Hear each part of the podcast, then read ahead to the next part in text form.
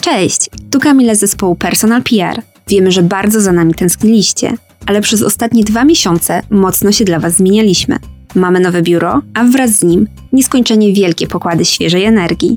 Zapraszam Was więc do wysłuchania nowego odcinka naszej prasówki z kanału Dziewczyny z Agencji, na którym poruszamy tematy związane z marketingiem, PR-em, mediami społecznościowymi oraz ogólnie z pracą w branży kreatywnej. Przed nami cztery przystanki w informacyjnej podróży, nastawcie odbiorniki i startujemy z najciekawszymi newsami minionego miesiąca.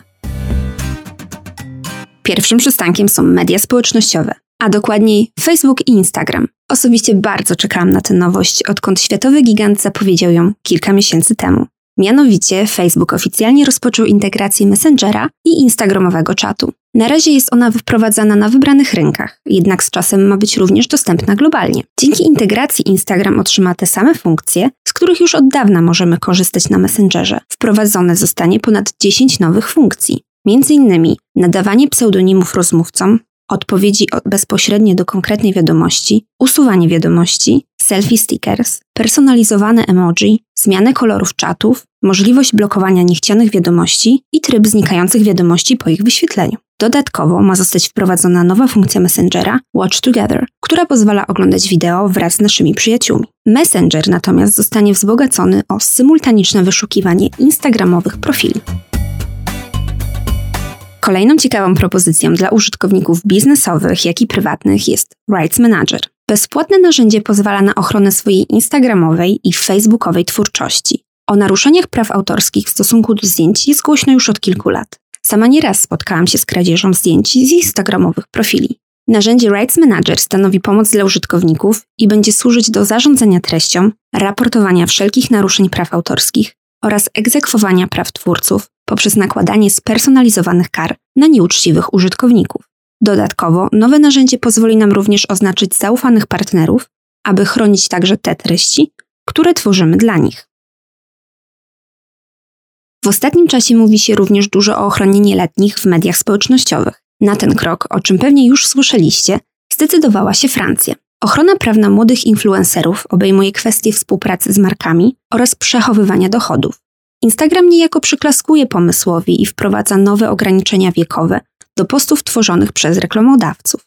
Nowe ustawienia mają chronić nie tylko małoletnich odbiorców, ale również same marki. Od teraz każda firma będzie mogła ustalić minimalny wiek odbiorcy konkretnej treści reklamowej, tym samym będzie mogła zminimalizować ryzyko zarzucania jej nieodpowiednich działań w stosunku do osób niepełnoletnich. Naszym kolejnym przystankiem jest PR. Jako pierwszą przedstawię Wam informacje z pogranicza social mediów i PR-u. Jestem bardzo ciekawa, jak nowa sekcja Facebooka zrewolucjonizuje branżę PR-ową i kontakt z mediami. Facebook News to nowość amerykańskiego giganta. Jak na razie niewiele ona nam mówi, bowiem została wprowadzona jedynie w Stanach Zjednoczonych, ale odniosła taki sukces, że postanowiono przyspieszyć bieg wydarzeń i wkrótce zostanie wprowadzona m.in. w Wielkiej Brytanii, Niemczech, Francji, Indiach i Brazylii. Facebook News pozwoli na spersonalizowaną zakładkę wiadomości na Facebooku. Jak podaje sam Facebook, uruchomienie sekcji News w Stanach Zjednoczonych wyznaczyło nowy rozdział w relacjach serwisu z branżą informacyjną.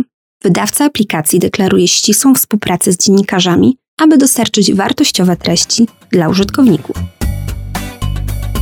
W zestawieniu informacyjnych perełek nie mogło zabraknąć IKEA. Dla mnie jest to lider w dziedzinie działań CSR-owych i PR-owych. W poprzednim odcinku Aga podzieliła się z Wami informacją, że w Krakowie sieć IKEA we współpracy z działem pomocy Świętego Ojca Pio urządziła mieszkanie dla osób bezdomnych. Teraz IKEA ogłosiła, że otworzy pierwszy flagowy sklep z używanymi meblami, tym samym wpisując się w walkę z nadmierną konsumpcją i marnotrawstwem. Sklep z używanymi meblami zostanie otworzony w szwedzkim centrum handlowym Retuna, gdzie znajdują się wyłącznie produkty z drugiej ręki. Z ogromną ciekawością będziemy śledzić poczynania marki, która doskonale rozumie współczesnych konsumentów. Trzeci przystanek na trasie to komunikacja. Chyba każdy, kto pracuje w branży kreatywnej w ostatnich miesiącach został wystawiony na próbę. Marki jednak odnalazły sposób, aby pokazać się od najbardziej kreatywnej strony. Komunikacji pojawił się globalny trend, czyli back to the new normal. Marki zaczęły komunikować, jak odnajdują się w nowej rzeczywistości. Media Run przedstawia nam to w bardzo ciekawy sposób. Mianowicie trend dzieli na trzy kategorie. Pierwsza tworzenie nowej rzeczywistości. Druga ułatwienie poruszania się po nowej rzeczywistości. Oraz trzecia powrót do znanej rzeczywistości na nowych zasadach.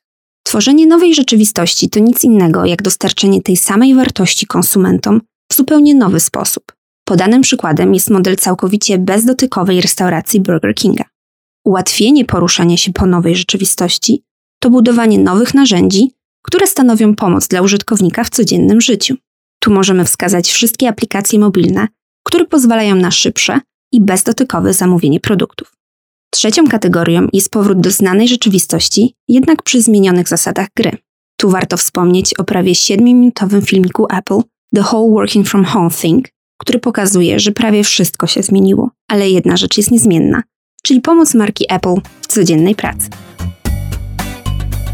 Nie tylko komunikacja postpandemiczna stanowi obecnie wyzwanie. Dla wielu z nas pokolenie Z to komunikacyjne Eldorado. Warto więc poświęcić chwilę na zbadanie tego tematu. W ostatnim czasie pojawia się wiele raportów traktujących o zachowaniach i przyzwyczajeniach nowej generacji. Zabawną ciekawostką dzieli się z nami Social Press, wskazując na raport przeprowadzony przez Pocztę Stanów Zjednoczonych. Pokolenie Z cieszy się bardziej z tradycyjnego listu niż z maila lub SMS-a. Co ciekawe, większość respondentów deklarowała, że tradycyjna poczta zarówno ich bardziej uszczęśliwia, jak i ekscytuje. Czy to oznacza, że możemy myśleć o powrocie do tradycyjnych form komunikowania się z odbiorcami? Raczej nie, ale na pewno warto pomyśleć o połączeniu doświadczeń offline'owych i online'owych, aby w pełni wykorzystać potencjał nowej generacji. Pozostajemy w temacie raportów i pokolenia Z. MRC Date i Nielsen Music opublikowało swój raport na 2020 rok. Jak podaje Social Press, muzyka stanowi ogromną część życia młodej generacji.